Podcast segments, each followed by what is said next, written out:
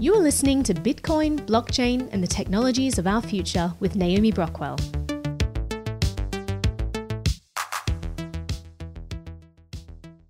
The biggest fear that our government has, Naomi, is being cut out of the process. The beauty of where we're headed with cryptocurrencies, with blockchain technology, is it eliminates the middleman. This is the federal government telling us that we have to give all of our personal information because that's the only way our government can protect us. I don't need my government looking over my shoulder on everything that I do.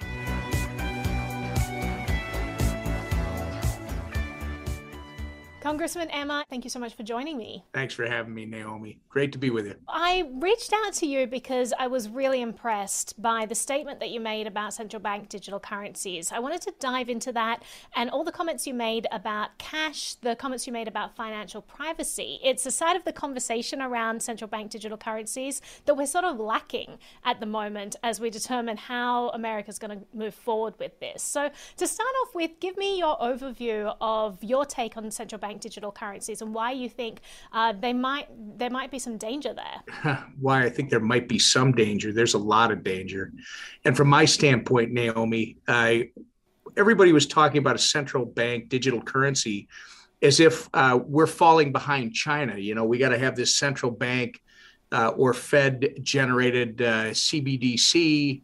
Uh, and boy, if we don't do it, uh, we're going to fall behind China. That's the wrong debate. I mean, we should never be uh, uh, trying to emulate the Communist Party of China. Uh, they, in my opinion, are practicing uh, uh, digital authoritarianism. Uh, they use it as a surveillance tool. They use it to control their their citizens. that shouldn't be the the case in this country. The Federal Reserve in this country cannot and should not ever mobilize itself into a retail bank account that's able to collect personal identity information on all users and track their transactions uh, indefinitely. We are not opposed to any CBDC, but if there was one, it has to have the qualities of cash. It has to be open, permissionless, and private. Uh, and we just have to make sure that whatever the United States does in this area, that the digital currency policy protects financial privacy, maintains the dollar's dom- dominance, and uh, cultivates innovation.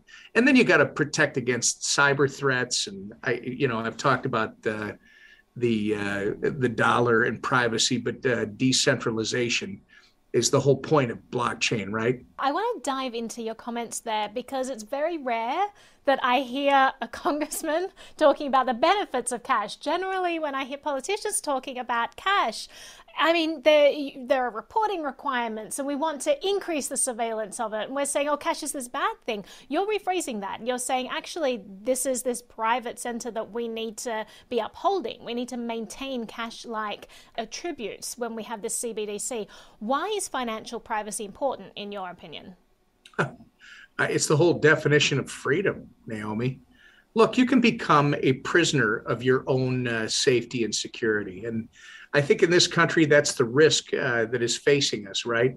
Uh, when you talk about know your customer information, uh, this is the federal government telling us that we have to give all of our personal information because that's the only way we can protect ourselves. And more importantly, that's the only way our government can protect us from those that might want to cause us harm or injury. Uh, that's the wrong answer. And, and the reason that we filed the bill back, I think it was Wednesday, uh, January 12th, was uh, just the way you started this discussion. I didn't think there was enough of a debate about the issue, about the potential problems with a central bank digital currency uh, that's developed by our government and utilized by our government, much the way uh, China uh, is, is doing it. Uh, and again, it's because I believe the very definition of our freedom is our financial system, right? It's my ability to work directly with you, Naomi, in a uh, bargain for exchange. Uh, and I don't need my government looking over my shoulder on everything that I do. So maybe I am talking differently, but uh, this is what I've always said: is you can become a prisoner of your own safety and security. Uh, in this case, there's a better way. Whatever we do, Uh, the Federal Reserve should not become a retail bank. And uh, from my standpoint, the other way you can do it uh, is they they use the existing financial rails with the existing banking system, but that's just a debit card. So the biggest fear that our government has, Naomi, is being uh, cut out of the process. Uh, it, these have always been intermediated exchanges, and the beauty of uh, where we're headed with cryptocurrencies, with uh, blockchain technology, is it eliminates the middleman. It, it eliminates uh, the the need for an intermediary. Uh, that's what they're struggling with is they want to continue to be that intermediary. And quite frankly uh, the way they've mismanaged monetary policy there's a reason why this area is growing so fast yeah, I completely agree. Finally, we have an option. Finally, we have choice in, in monetary policy, and it's interesting to see where all the, the money is flocking to. Uh, I want to dig into the difference between the Federal Reserve having uh, becoming a retail bank and it being what it is now. We already have surveillance in our banking system, but there seems to be a difference between the Federal Reserve collecting all of that information directly and that information being collected by banks. Walk me through that difference there so people can understand why this is such a big issue? Look, they're already collecting uh, information on us, uh, Naomi. Uh, in fact, the Treasury Secretary uh, lobbied uh, Senator Portman's office uh, to get an amendment into the so called bipartisan infrastructure bill last August that allows taxing uh, of uh, miners uh, changed the term of broker, which created all kinds of problems. But on the heels of that, or at the same time, they wanted uh, every retail bank to share with the Treasury uh, information on uh, banking transactions that you and I and every other American has that uh, total a cumulative $600. Okay. in other words, they want to they want to monitor our bank accounts and more importantly, our specific financial transactions. Uh, why? Well, you'd have to ask them. Uh, I think it's to, uh, again, uh, control uh, what Americans are doing, see what Americans are doing. Uh, it's information uh, that's personal and should not be shared.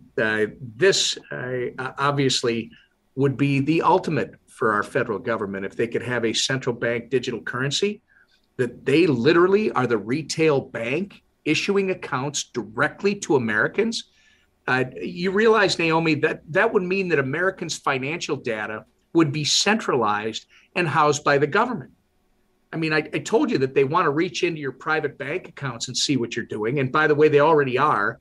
Uh, that uh, bill, the uh, uh the bipartisan infrastructure bill, uh, now requires uh, this information when you're doing Venmo transactions and a couple of others that has to be reported to the federal government. I don't think a lot of Americans know that. This would be the ultimate, Naomi. They would have all the information. They could monitor it. And by the way, uh, in China, where they can do this, they can turn off your uh, your card. They can tell you where you can spend, when you can spend, how you can spend. Imagine the uh, the uh, power that that would give uh, the central government uh, and how it would eliminate your your personal freedoms and mine. And I, I, we just can't have that. And there's this interesting loophole that I think they're using for this surveillance, this third party doctrine where they're saying, oh, well, you've given that information to Venmo, you've given it to PayPal and your bank account. Therefore, it's not really yours anymore. We have the right to demand that these third party institutions collect it. And it's interesting because the government has cash reporting requirements as well. And they've just added crypto reporting requirements in this bill. And Jerry Brito of the Coin Center is filing a lawsuit against the government uh, to say this is actually unconstitutional because there is no third party doctrine that could explain away why you're asking people to, to report individual transactions peer to peer where there is no third party collecting that data where there is you know no intermediary for a crypto transaction. It's peer to peer so what are your thoughts on the constitutionality of cash reporting requirements and uh, crypto reporting requirements? Well I, I hope jerry is successful I, I am not going to be the uh, the judge and the jury. Obviously, I, I I don't like what they're doing. I I do think that uh, the re- reporting requirements, uh, it's it they're so confusing. You know, they they want to in one case treat crypto as an asset, in another case they want to treat it as cash. Uh, they just aren't clear as to what they're uh, what they're trying to do or why. And it, quite frankly, Naomi, it's because they don't understand what they're working with, or or they they do understand it a little bit and they're trying to control it. Uh, this third party uh, uh, sharing, third party doctrine, I look at it this way: it's your private information, Naomi. If you do business with a third party, they are giving you something of value which is why you shared your private information with them. It is already a bargain for exchange between you and whomever that is on the other end. I, I mean, for instance, uh, your bank, your personal bank, uh, in order to streamline uh, transactions, in order to make it more efficient for you, uh, you have given them permission to use some of this information. That doesn't mean that you've released it to the entire world, or more importantly, to your government. I, and that should never happen. So, I uh, obviously this has been an issue that I've had dating back to uh, well more than ten years ago when I was in our state's legislature. Uh, the information should belong to you and me, and it's one of the reasons that uh, when you talk about what we're going to evolve from, which is Web two to Web three, where Naomi and Tom will have our own personal digital identities and we'll be able to transact business directly with each other without having to worry about an intermediary. That's why it's so exciting. And that's really where we're headed uh, ultimately I believe, and it'll solve a lot of these problems. Do you think that the government's going to allow us to evolve there? Because there's a lot of regulation. There are increasing crackdowns on stable coins, on any sort of like quasi decentralized finance. Anywhere that there's a, a neck to strangle, it seems that they're aiming for it right now. And I wonder, you know, like what's the future look like in your opinion for cryptocurrency? Is it stark? Is it optimistic? Where do privacy coins fit into all of this? I'm interested in how much the government is going to allow. Well, why don't we uh, talk very crudely about uh, the history? It actually predate, predates uh, 2008. This, to me, has been a fight about monetary policy all along. Uh, there are those who think the Federal Reserve has uh, done a very poor job of uh, the monetary policy that has been applied for years. I mean, when we went off the the gold standard back in 1972, we essentially my opinion, went from uh, an economy that creates wealth to one that trades in debt. And in order to survive in that type of a marketplace, you just got to get bigger and bigger so that you can uh, you can actually trade uh, in your own and others' debt as opposed to uh, creating wealth. Well, guess what? The 2008 crash comes along, and uh, uh, you've got the Satoshi white paper. I'm sure that the traditional financial industry uh, looked at this uh, beginning and said, uh, well, this is like a cartoon does. This is not real. This is illusionary. Uh, because they don't understand uh, where the uh, the web is going. Well, that's the way they started. they didn't think it was going to last. it started to grow. It started to take root. So then, what was the next step? I would argue the next step was they put every obstacle they could in the way, and it didn't it didn't stop the uh, industry from growing. Uh, certainly, I believe it's driven opportunity out of the United States of America, uh, but not all of it. Uh, so, guess what they did next? Uh, and I, again, you can span this over uh, whatever time period you want to bring it up to today.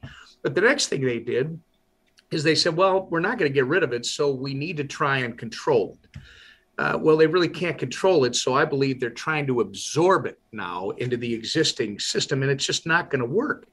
Uh, so I, I, think the future is very bright. Uh, I think the reason you have uh, this fastest growing part of our economy, uh, one of the fastest areas, uh, growth areas we've seen in decades, is because of the the poor monetary policy that we've been experiencing, and you're seeing the result now with uh, inflation that we haven't seen in 40 years. Uh, and what's the answer? The answer apparently is now to tighten the money supply by raising the interest rates. I think you're going to get a lot of arguments from people who understand finance that this is just the opposite of what uh, should be done. Uh, and because of that, I think crypto is just going to continue to grow uh, in spite of what uh, people in the government uh, might want to do to uh, to slow that down or to try and control it uh, within uh, within this country. I, I, just I think the future is bright because you know what, I think people are uh, much smarter than our government gives them credit for. It's interesting. I interviewed Jay Clayton years ago uh, when he was the chair of the SEC, and I asked him, is he worried about decentralized exchanges? This was in the early days of DEXs. It was more of an idea than actually something that had come to fruition. And he just said flatly, no.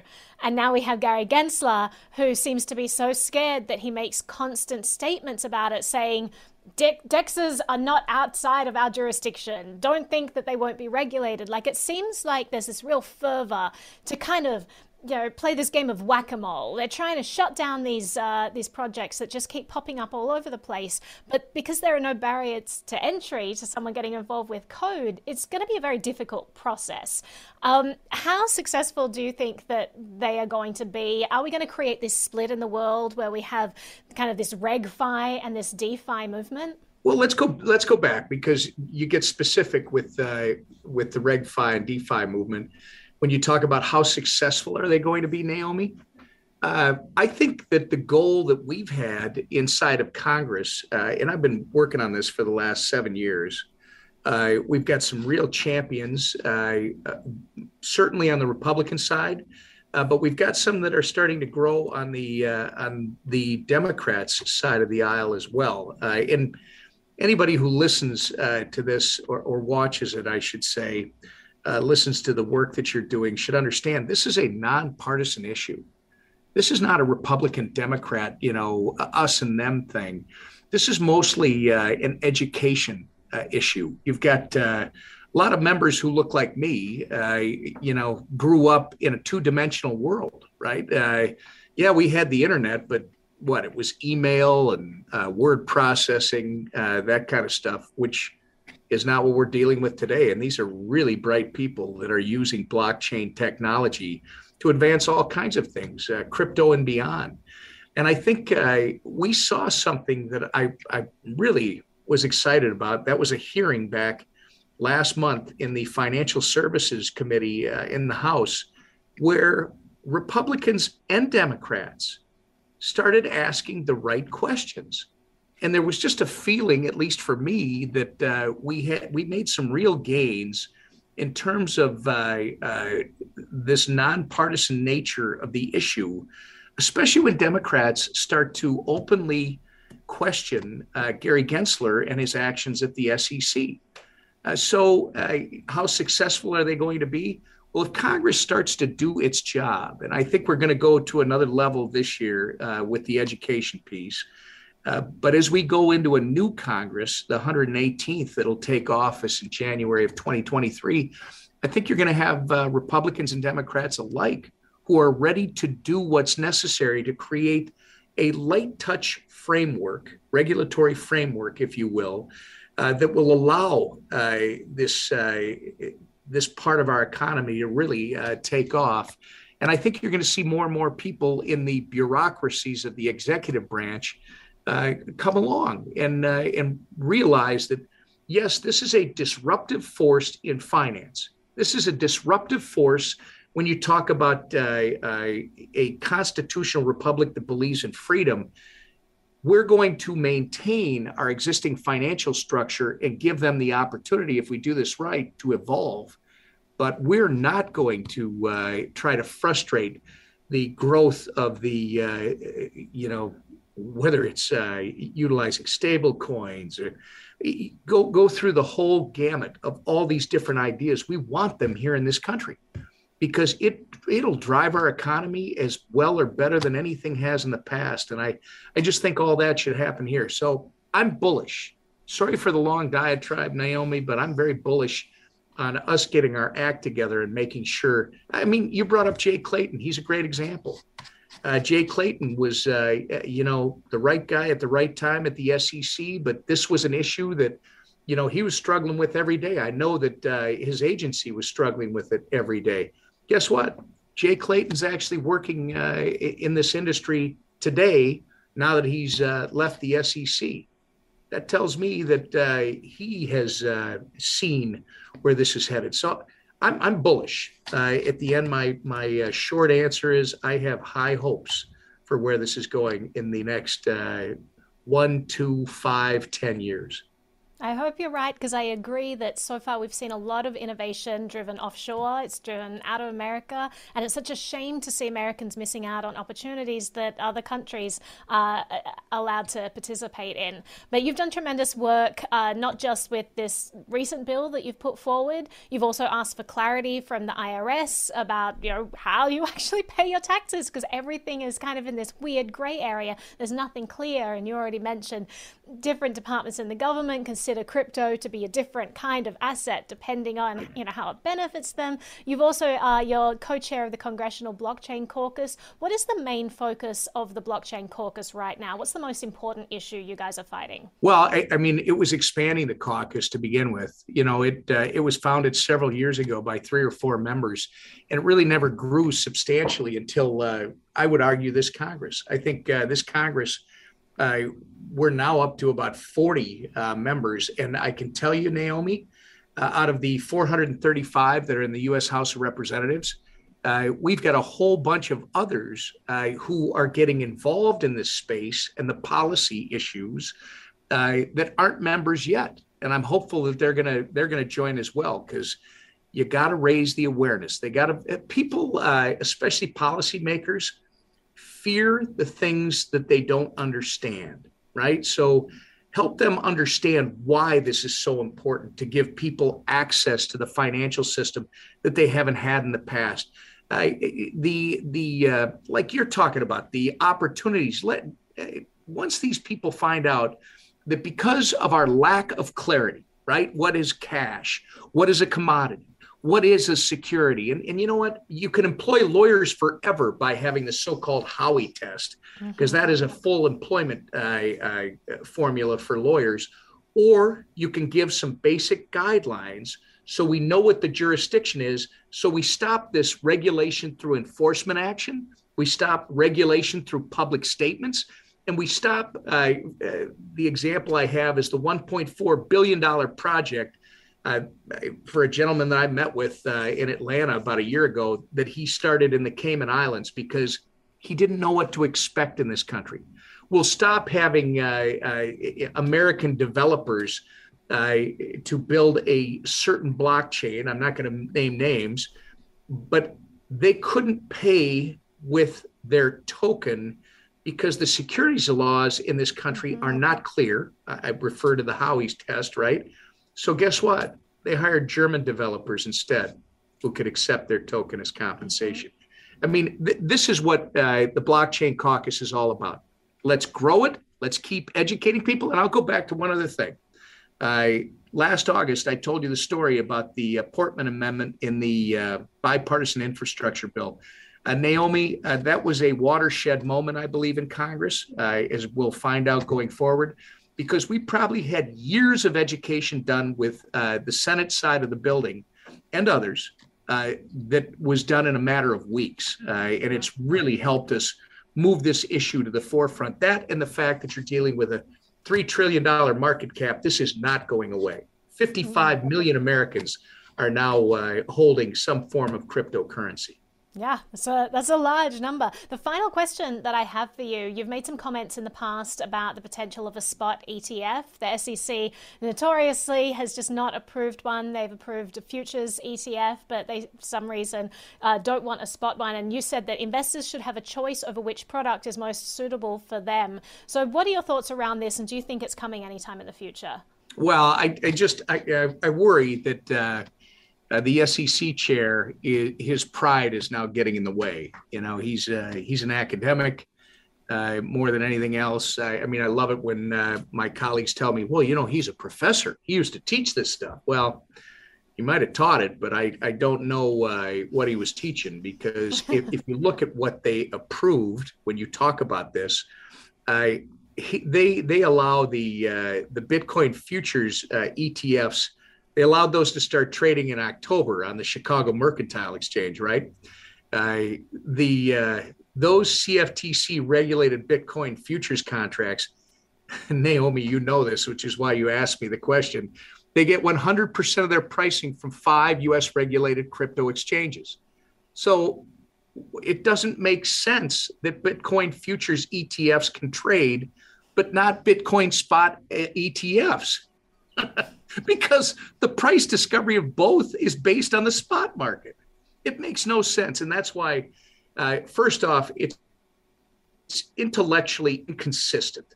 Uh, and people are smart. People look at this and ask, "What are you doing, uh, uh Chair Gensler, and why?" Uh, there has to be some uh, some other thing that's driving you, other than what makes sense for investors. His job, the job of the SEC, is to promote Americans, protect Americans, and their right to invest in different products. Uh, and in this case, I think he's working against the American investor instead of working for us. And uh, we've tried to make that argument. I'm hoping that uh, his pride doesn't get in the way, and I'm hoping that he uh, uh, he and the SEC uh, change course in this regard and allow allow Bitcoin spot ETFs. We're going to keep working it, Naomi.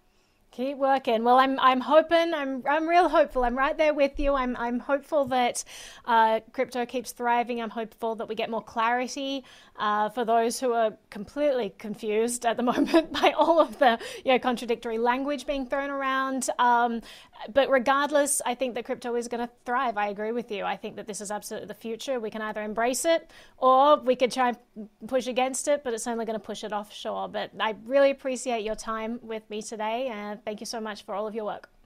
Well, remember, uh, there's that commercial out there that uh, history uh, favors the bold, right? Uh, and that's what they're talking about. You're right. You can either uh, get involved, embrace it, understand what it's about. Doesn't mean you have to be one of the 55 million and growing, but uh, certainly uh, don't just discount something because you don't understand it, right? Absolutely. Let's let's keep telling uh, other Congress people about that. Uh, it's a good good words of advice there. But thank you so much for your time. Thank you, Naomi. Appreciate what you do.